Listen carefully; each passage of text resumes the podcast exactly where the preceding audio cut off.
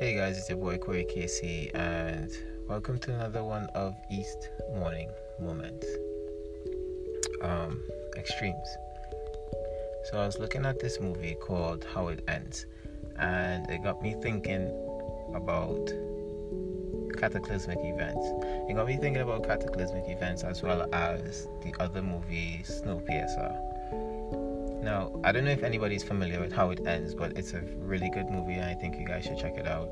It's about a lawyer and he's trying to make his way cross country with his future father-in-law, trying to get to his pregnant fiancée, right? And this is after um, uh, some cataclysmic event happened, and you know, uh, electric mag- uh, electromagnetic pulse went out, and the grid is kind of down and that kind of thing. And um, yeah, so basically it's like a end of days type of movie, more or less.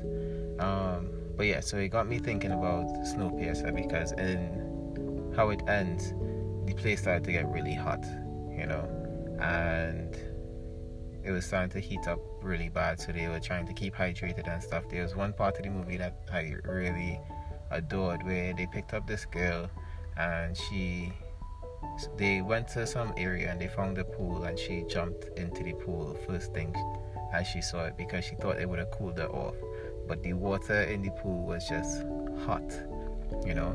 And it got me thinking about extremes in the sense of, if the world had to end and it came to a point where it's either heated mess or frozen tundra, would I prefer to survive in the heated mess or the frozen tundra?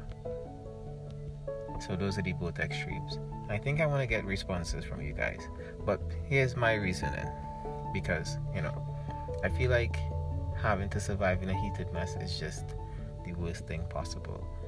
The air would be hot, the water would be hot. Like, you could try to use ice to cool yourself down, but ice is going to melt eventually, and then that melted ice is going to turn into a heated mess. Like, it's going to turn into either steam or it's going to be hot water. And I feel like after, like, if you take off all your clothes trying to keep cool, and all your clothes is off but it's still making warm, what are you gonna do then, you know?